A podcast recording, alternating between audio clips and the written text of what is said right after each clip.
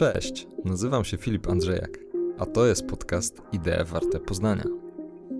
Idee Warte Poznania to podcast dla osób ciekawych świata, które interesuje jak działa człowiek, gospodarka i społeczeństwo. To podany w przystępnej formie obraz otaczającej nas rzeczywistości, widziany oczami myślicieli, naukowców, badaczy oraz ekspertów z różnych dziedzin wiedzy. Możesz się tutaj spodziewać rozmów z ciekawymi gośćmi, a od czasu do czasu także materiałów solowych, których szerzej omawiam wybraną tematykę. Dzięki za obecność i zapraszam do słuchania.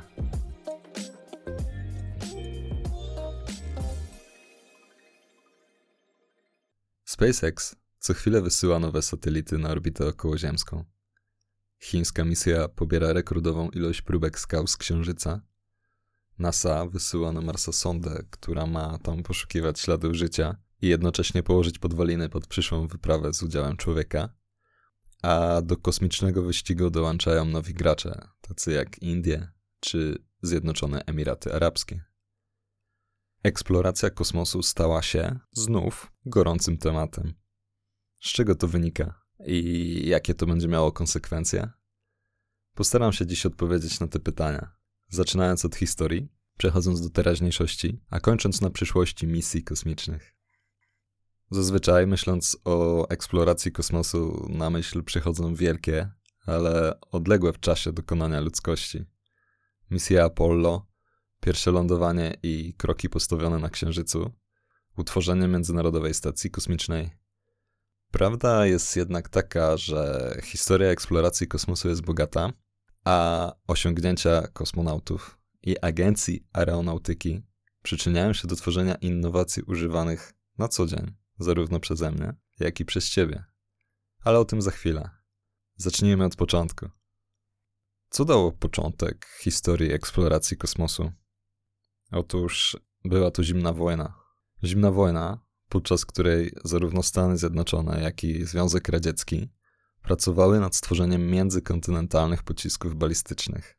W latach 50.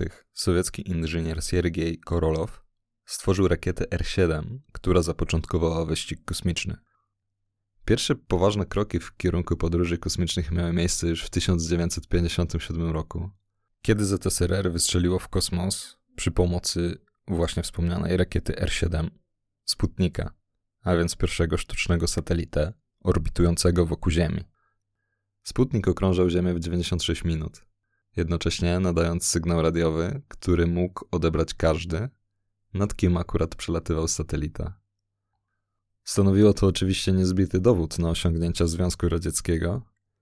Miesiąc później ZSRR dokonała jeszcze większego osiągnięcia, to znaczy na pokładzie Sputnika numer 2 w kosmos zostało wysłane pierwsze żywe stworzenie. Był to pies Laika. Dla Stanów Zjednoczonych, e, no, na tamtym etapie był to spory cios. Jeszcze przed wystrzeleniem Sputnika Stany Zjednoczone również pracowały nad stworzeniem satelity, który mógłby orbitować wokół Ziemi.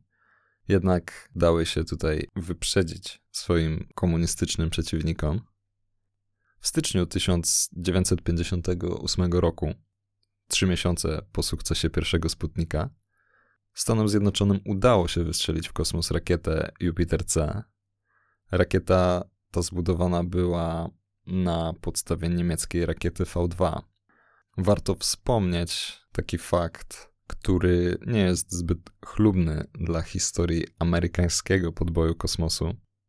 Zespół, który opracowywał rakietę, amerykańską rakietę, której udało się rzeczywiście dolecieć poza orbitę ziemską, tworzyli głównie Niemcy.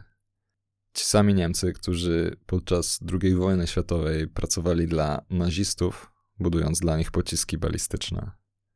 Po zakończeniu II wojny światowej znaleźli oni schronienie w Stanach Zjednoczonych, gdzie pragmatyzm zadecydował o tym, że włączono ich do zespołów pracujących nad amerykańską technologią i nigdy nie pociągnięto ich do odpowiedzialności za, za zbrodnie wojenne w nazistowskich Niemczech. To także w 1958 roku powstała sama NASA, czyli Narodowa Agencja Aeronautyki i Przestrzeni Kosmicznej, która jest obecnie chyba najbardziej kojarzoną i najbardziej rozpoznawalną organizacją, kiedy myślimy sobie o misjach kosmicznych i o podboju eksploracji kosmosu. Natomiast po drugiej stronie żelaznej kurtyny, w kwietniu 1961 roku, Związek Radziecki wysłał na misję kosmiczną pierwszego człowieka. Był to Yuri Gagarin, który okrążył wówczas orbitę Ziemi podczas lotu trwającego 108 minut. Kilka tygodni później na podobną misję został wysłany przez NASA Amerykanin. Jednak nie miało to już tak dużego znaczenia, ponieważ okazało się, że Stany po raz kolejny przegrały wyścig ze Związkiem Radzieckim. W początkowym etapie wyścigu kosmicznego ZSRR zdecydowanie wygrywało. Oprócz wymienionych już osiągnięć, e, było też wiele takich może mniejszych, ale również sukcesów. To ZSRR było pierwszym państwem, któremu udało się wystrzelić bezzałogową sondę kosmiczną Luna 2, która stała się pierwszym stworzonym przez człowieka obiektem, który zderzył się z powierzchnią Księżyca. W latach 60., po początkowych porażkach, Amerykanie przyjęli bardzo ambitny program i bardzo ambitny cel kładąc ogromne, jak na tamte czasy, środki na rozwój swojej misji kosmicznej. Misją NASA, wyznaczoną przez prezydenta Kennedy'ego, zostało wówczas wylądowanie przez człowieka na Księżycu. Na początku był to program Gemini, zapoczątkowany w 1965 roku, którego celem było przygotowanie się do lądowania na Księżycu. W ramach programu wykonano 12 misji, Następcą programu Gemini został dobrze wszystkim znany program Apollo, który osiągnął sukces i zrealizował ambitny cel Amerykanów, zostawiając w tyle Związek Radziecki. Pierwszy człowiek postawił stopę na Księżycu podczas misji Apollo 11 z 1969 roku. Później, jeszcze podczas kilku misji Amerykanom udało się wylądować na Księżycu, Ostatnia taka misja miała miejsce w grudniu 1972 roku. Misje służyły nie tylko zdobyciu przewagi podczas zimnej wojny, ale przy okazji badacze NASA wykorzystali to, aby rzeczywiście lepiej poznać przestrzeń kosmiczną. Z powierzchni Księżyca zostały pobrane pierwsze fragmenty Ziemi i skał, a także księżycowy pył, które zostały później dokładnie przebadane przez naukowców. W podobnych celach naukowych NASA w latach 60. i 70. wystrzeliła także serię satelit, mających za zadanie zbadać powierzchnię Marsa, Merkurego oraz Wenus. Po lądowaniu na Księżycu, kolejnym dużym osiągnięciem ludzkości związanym z eksploracją kosmosu było utworzenie stacji kosmicznych. Pierwsza taka stacja, poruszająca się na orbicie okołoziemskiej, należała do ZSRR. Została ona wystrzelona w 1971 roku i nosiła nazwę Salut 1. NASA wkrótce po ZSRR wystrzeliła własną stację kosmiczną, która stanowiła jednocześnie pierwsze kosmiczne laboratorium. Od połowy lat 70. tak naprawdę aktywna eksploracja kosmosu zostawała wstrzymana. Projekty, które powstawały, nie miały już takiego dużego rozmachu i jak do tej pory lądowanie człowieka na Księżycu była najambitniejszą z wykonanych misji. Można zatem powiedzieć, że kres zimnej wojny i osiągnięcie przez Stany Zjednoczone dużej przewagi, a raczej może to, że Związek Radziecki zaczął się powoli chylić ku upadkowi, sprawiło, że spadło ludzkie zainteresowanie eksploracją kosmosu. Kolejne programy były związane raczej z budową i z utrzymaniem stacji kosmicznej, czy też satelit na orbicie okołoziemskiej, a nie z jakąś ambitniejszą, dalszą eksploracją bardziej odległych od nas zakątków kosmosu. To, co warte wspomnienia w tym miejscu, to to, że od lat 90., konkretnie od 1998 roku, funkcjonuje Międzynarodowa Stacja Kosmiczna, która stanowi pierwszą taką międzynarodową kooperację w zakresie tworzenia stacji kosmicznych. I co ciekawe, stacja ta funkcjonuje do dziś, a od początku lat 2000 na jej pokładzie stale przebywa załoga. E, oczywiście co jakiś czas jej skład się zmienia. Obecnie na Międzynarodowej Stacji Kosmicznej e, może przebywać do sześciu członków stałej załogi. Możesz zadać teraz pytanie, dlaczego to jest ważne i jaki to ma wpływ na nas, czy jaki to miało na nas wpływ. Myślę, że nie wszyscy jesteśmy świadomi, w jak wielkim stopniu eksploracja kosmosu wpłynęła na to, jak nasze życie wygląda obecnie tutaj na Ziemi. Było tak dlatego, że w tamtym okresie zimna wojna, w tym zimna wojna obejmująca eksplorację kosmosu, była głównym czynnikiem napędzającym postęp technologiczny. Był on motywowany chęcią osiągnięcia przewagi nad przeciwnikiem i napędzał oba kraje, zarówno Stany Zjednoczone, jak i Związek Radziecki, do rozwoju nauki, do rozwoju technologii, do położenia dużego nacisku i ogromnych środków na te dwie dziedziny, co przy okazji wygenerowała ogromny postęp technologiczny, z którego korzystamy obecnie. Patrząc na takie najbardziej oczywiste zastosowania, to możemy wspomnieć chociażby o tym, że obecnie cały czas szeroko wykorzystujemy satelity, które orbitują wokół Ziemi. Umożliwiają one nam ciągłą komunikację szerokopasmową i wiele, wiele innych rzeczy, jak chociażby funkcjonowanie GPS-u w naszych telefonach komórkowych. Mimo, że na samym początku satelity służyły tylko i wyłącznie celom wojskowym i naukowym. To są przykłady takich technologii, które NASA określa jako spin-offy, czyli produkty uboczne. Chodzi tu o takie urządzenia czy rozwiązania, które zostały tworzone, obmyślone w wyniku badań i postępu związanego z rozwojem eksploracji kosmosu, ale finalnie znalazły wiele alternatywnych zastosowań i wykorzystywane są teraz obecnie bardzo szeroko.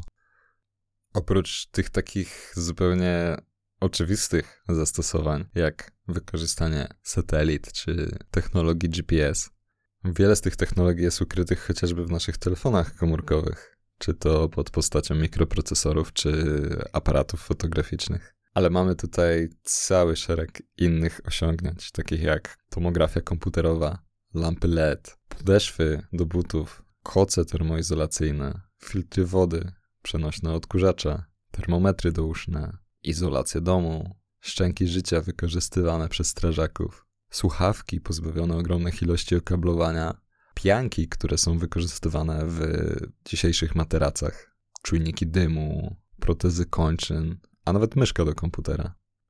Ciekawym przykładem mogą być tutaj chociażby kwestie związane z żywieniem, ponieważ jednym z największych wyzwań podczas podróży kosmicznych było to, aby zapewnić kosmonautom odpowiednie jedzenie, które jednocześnie będzie trwałe i lekkie.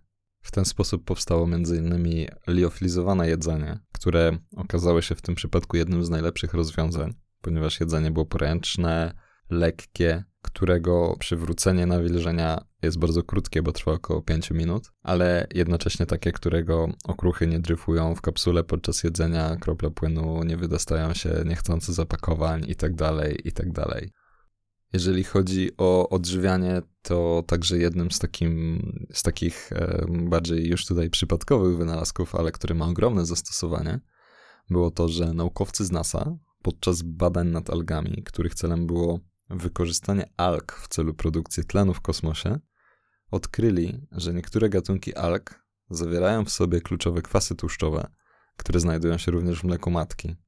Dzięki temu odkryciu było możliwe stworzenie całej kategorii produktów żywnościowych, których jest mleko modyfikowane dla niemowląt, które jest obecnie bardzo szeroko używane.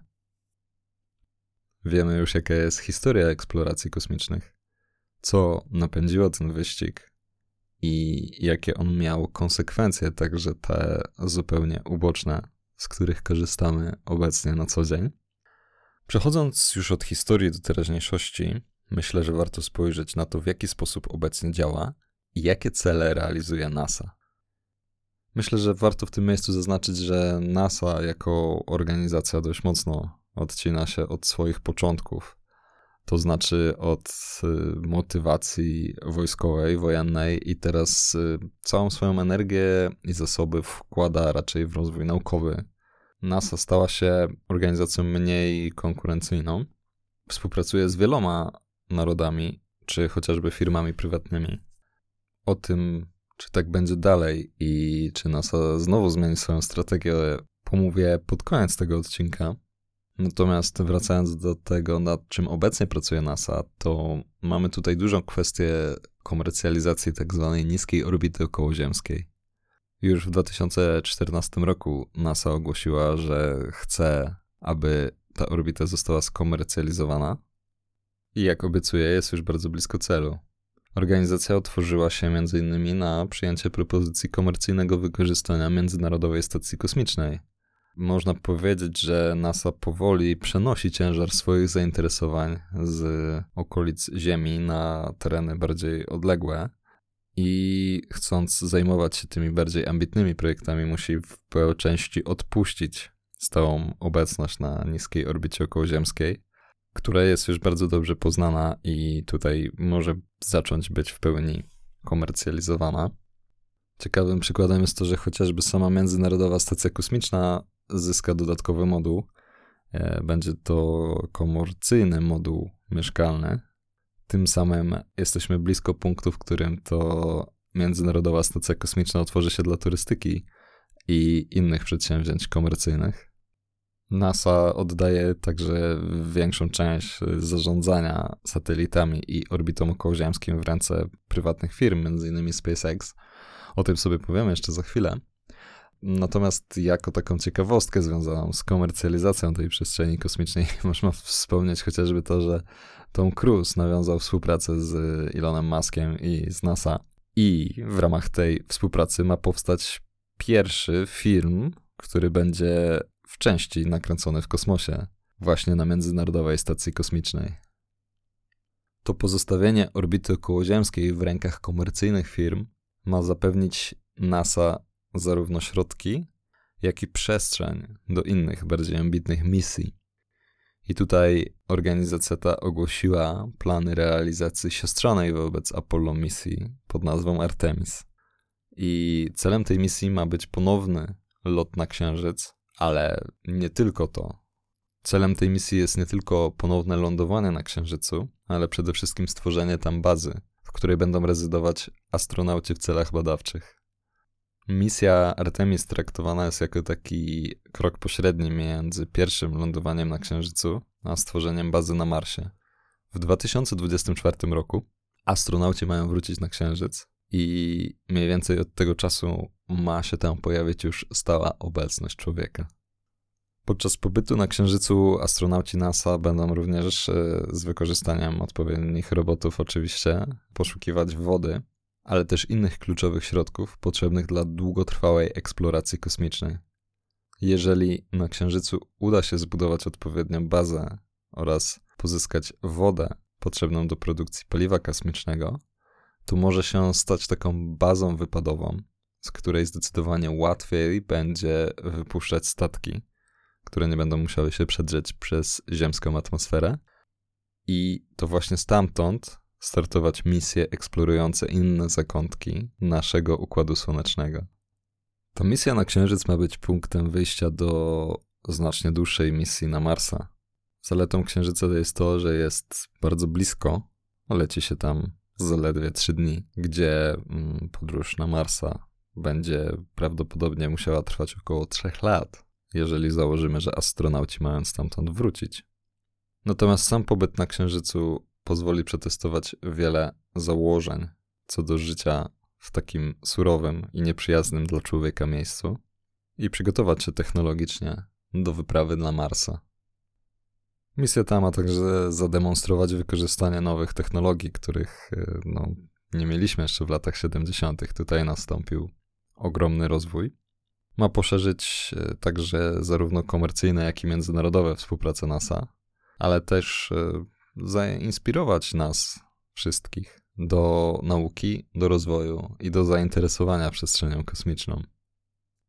Czymś charakterystycznym dla obecnego stanu eksploracji kosmosu jest coś, czego u zarania tego procesu nie było w ogóle. Wtedy liczyły się tylko tak naprawdę dwa państwa i agencje państwowe. W tym momencie w eksplorację kosmosu zaangażowanych jest ogrom firm komercyjnych. Nawet w Polsce istnieje kilkanaście podmiotów, które pracują w różnym oczywiście zakresie dla przemysłu kosmicznego. Jednak taką chyba najbardziej znaną i rozpoznawalną firmą prywatną jest na tym polu SpaceX, założony przez Ilona Muska. I to także ta firma chyba najmocniej rozbudziła takie społeczne zainteresowanie i społeczny entuzjazm w kierunku eksploracji kosmosu. SpaceX działa od 2002 roku. Dopiero po 6 latach e, udało im się przeprowadzić pierwszy start rakiety i to zapoczątkowało prawdziwy rozwój tej firmy. Od tej pory SpaceX udało się nawiązać e, wiele współprac komercyjnych, między innymi w zakresie wznoszenia satelit, jak i zrealizować kilka projektów rządowych dla NASA. SpaceX pracuje obecnie nad rakietą Falcon Heavy, która będzie najpotężniejszą rakietą na świecie. Będzie ona w stanie udźwignąć dwa razy tak duże obciążenie, jak jakakolwiek inna rakieta. Rakieta ta ma być zdolna dostarczyć w kosmos satelity, załogi misji kosmicznych, a także kosmonautów NASA, którzy będą wybierać się na Księżyc. Z czego to wynika, że startupy i komercyjne firmy zewnętrzne tak mocno zaczęły się angażować w eksplorację kosmosu i znalazły też swoje miejsce w tym ekosystemie? Otóż um, dużym plusem tych prywatnych firm jest to, że pozwalają na szybszy rozwój technologiczny, ponieważ odpowiedzialność za inwestowane pieniądze nie spoczywa już na państwowej agencji rozliczanej przez podatników. Firmy te zyskują większą swobodę i mogą podejmować większe ryzyko, co za tym idzie realizować odważniejsze projekty, które mogłyby po prostu nie przejść w agencjach państwowych. Takie projekty wiążą się z większym ryzykiem niepowodzenia, ale w przypadku sukcesu bardzo często mogą stanowić gigantyczny krok naprzód. Jednocześnie rynek jest mniej skoncentrowany, firmy konkurują ze sobą, te mniejsze, które zajmują się pewnymi wycinkami, co powinno przynieść większą efektywność i więcej ciekawych pomysłów na rozwiązywanie tych samych problemów. Z drugiej strony też trzeba pamiętać, że to nie jest tak, że te firmy komercyjne są e, w pełni samowystarczalne, ponieważ gdyby nie to, że przyjmują one część obowiązków i część kontraktów od misji rządowych, to nie wystarczyłoby im finansów na samodzielną eksplorację kosmosu. Dla takich ambitnych misji potrzebne są bardzo duże środki. Budżet NASA to 20 miliardów dolarów rocznie. I to ciągle narodowe agencje kosmiczne nakręcają najbardziej ambitne projekty.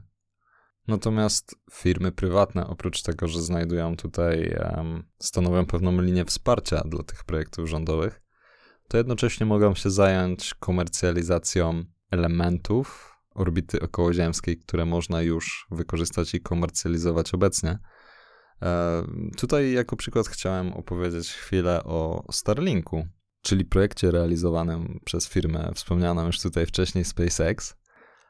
Starlink jest formą internetu satelitarnego. E, dostępny jest on już dzisiaj w Kanadzie, północnej części Stanów Zjednoczonych i Wielkiej Brytanii, gdzie korzysta z niego ponad 10 tysięcy użytkowników, a prawdopodobnie pod koniec 2021 roku będzie można z niego skorzystać także w Polsce. Cena tego kosmicznego internetu w USA wynosi 99 dolarów miesięcznie. E, oprócz tego trzeba do ceny doliczyć koszt startowy zestawu tak zwanego Starlink Kit w cenie 499 dolarów. Firma zapewnia, że cena tego internetu będzie na całym świecie taka sama. Różnice ewentualnie mogą wynikać ze stawek opodatkowania.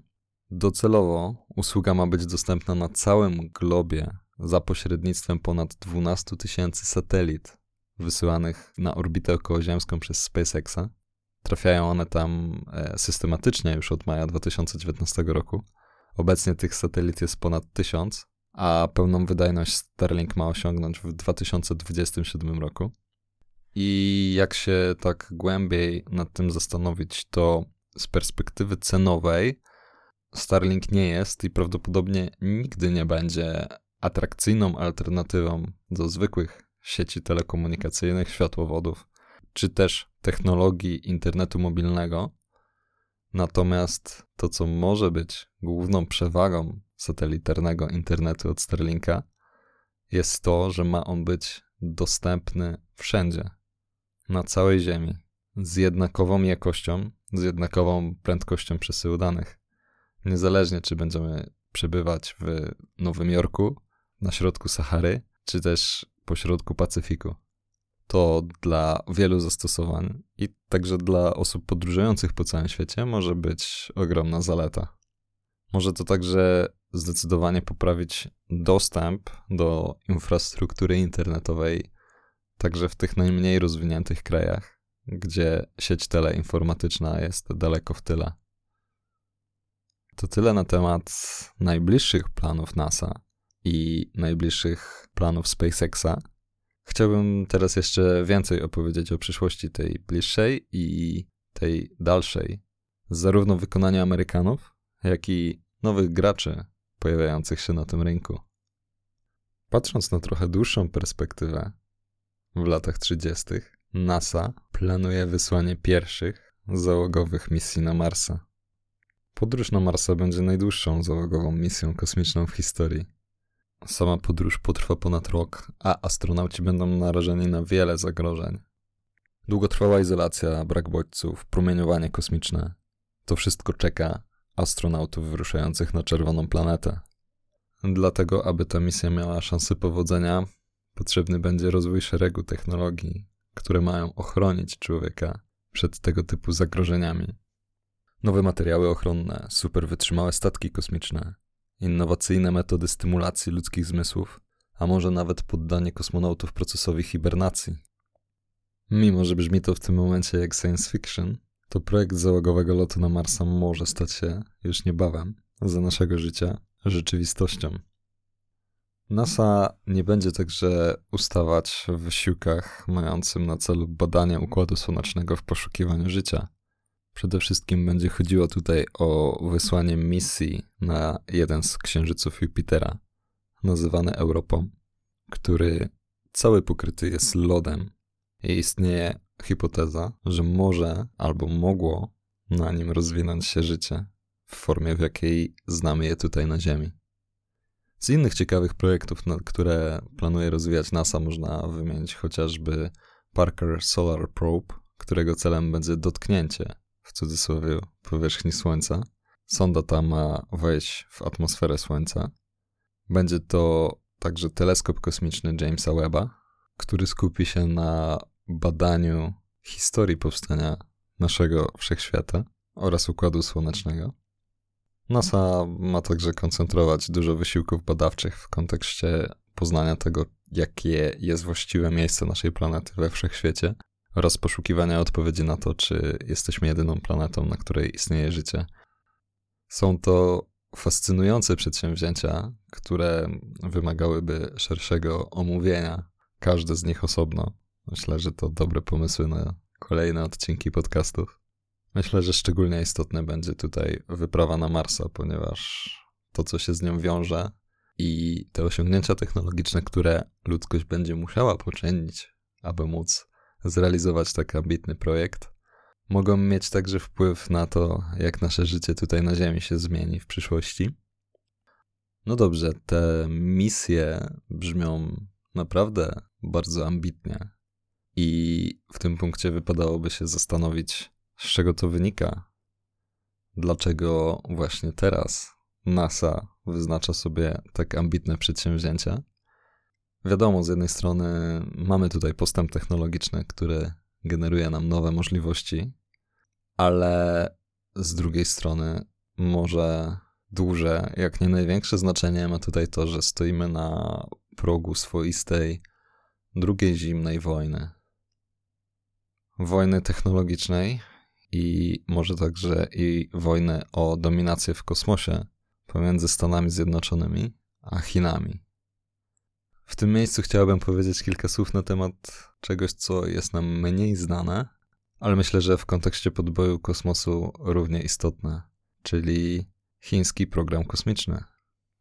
Chiny stały się trzecim krajem, który zdołał wylądować na Księżycu i sprowadzić próbki skał. Dołączyły tym samym do elitarnego grona obok Rosji i Stanów Zjednoczonych, które do tej pory najmocniej eksplorowały kosmos. To wydarzenie było szeroko komentowane i promowane w chińskich mediach jako kolejny krok w zdobywaniu przestrzeni kosmicznej. I wydaje się, że z chińskiego punktu widzenia stanowi to bardzo istotne pole strategiczne i propagandowe w rywalizacji ze Stanami Zjednoczonymi. Już w 2006 roku chińska agencja kosmiczna ogłosiła, że planuje ona głęboką eksplorację kosmosu, szczególnie Księżyca i Marsa.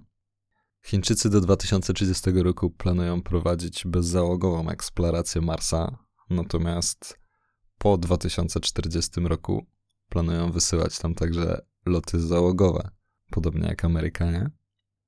Ale to nie tylko o ambitne plany tutaj chodzi, ale także o osiągnięcia. Niedawno Chiny wystrzeliły swojego 35. satelitę, który uzupełnił działającą chińską konstelację na orbicie okołoziemskiej, tym samym tworząc kompletny system nawigacji o zasięgu globalnym. Dzięki temu Chińczycy stali się niezależni od amerykańskiego GPS-u. A jeżeli chodzi o teren Azji, to chińskie rozwiązanie jest lepsze i dokładniejsze w usługach lokalizacyjnych niż rozwiązania od Amerykanów. Tym samym Chińczycy dysponują systemem, który może być e, z jednej strony wykorzystywany w celach komercyjnych i już przynosi bardzo wiele zysków, ale z drugiej strony też dają na tym polu przewagę technologiczną i wojskową nad Amerykanami. Chińczycy początkowo nawiązali współpracę z Rosjanami, aby wspólnie eksplorować przestrzeń kosmiczną, jednak w tym momencie robią już to praktycznie sami. Rosja jest chyba jednym z największych przegranych tego wyścigu w tym momencie, pomimo tego, że rosyjskie rakiety ciągle latają w kosmos, wynoszą chociażby astronautów na Międzynarodową Stację Kosmiczną, to Rosja jako kraj w tym wyścigu praktycznie przestaje się liczyć. To właśnie Chiny przejęły po Rosjanach połeczkę i to oni rozwijają technologie, które czasem wręcz zadziwiają specjalistów zarówno z NASA, jak i z Europejskiej Agencji Kosmicznej. Można śmiało tutaj stwierdzić, że wyścig w dziedzinie nowych technologii wyszedł już poza highway 5G czy sztuczną inteligencję i sięga aż różnych zakątków kosmosu. W kontekście wyścigu kosmicznego i wyścigu o wpływy w kosmosie, myślę, że warto również wspomnieć o takim koncepcie jak górnictwo kosmiczne. Jako sam koncept, idea ta sięga mm, oczywiście samych początków eksploracji kosmosu. Jednak dopiero teraz od strony technologicznej i logistycznej zaczyna tu być realna perspektywa. O co chodzi w górnictwie kosmicznym? No, jak sama nazwa wskazuje, chodzi tutaj o to, aby to z kosmosu czerpać i przywozić na Ziemię potrzebne nam, czy też cenne surowce. Kto się interesuje górnictwem kosmicznym? No, e, przede wszystkim są to ci, których natura nie obdarzyła rzadkimi złożami surowców, potrzebnymi do zaspokojenia potrzeb, no ale też ambicji. Zainteresowani są oczywiście też wszyscy ci, którzy są zachęceni skalą potencjalnych zysków. Możemy tutaj wymienić e, Stany Zjednoczone, które są zainteresowane tym, aby ludzkość dokonała ekspansji na cały układ słoneczny i po to, aby mogli oni czerpać również surowce ze wszystkich miejsc dostępnych i z tych, z których potrafi, będziemy potrafili to zrobić. Amerykanie już w 2015 roku wprowadzili nawet w swoim ustawodawstwie wewnętrznym wstępne regulacje dotyczące wydobycia pozaziemskiego i własności surowców. Z europejskiego podwórka przykładem państwa chyba najmocniej zainteresowanego górnictwem kosmicznym jest Luksemburg.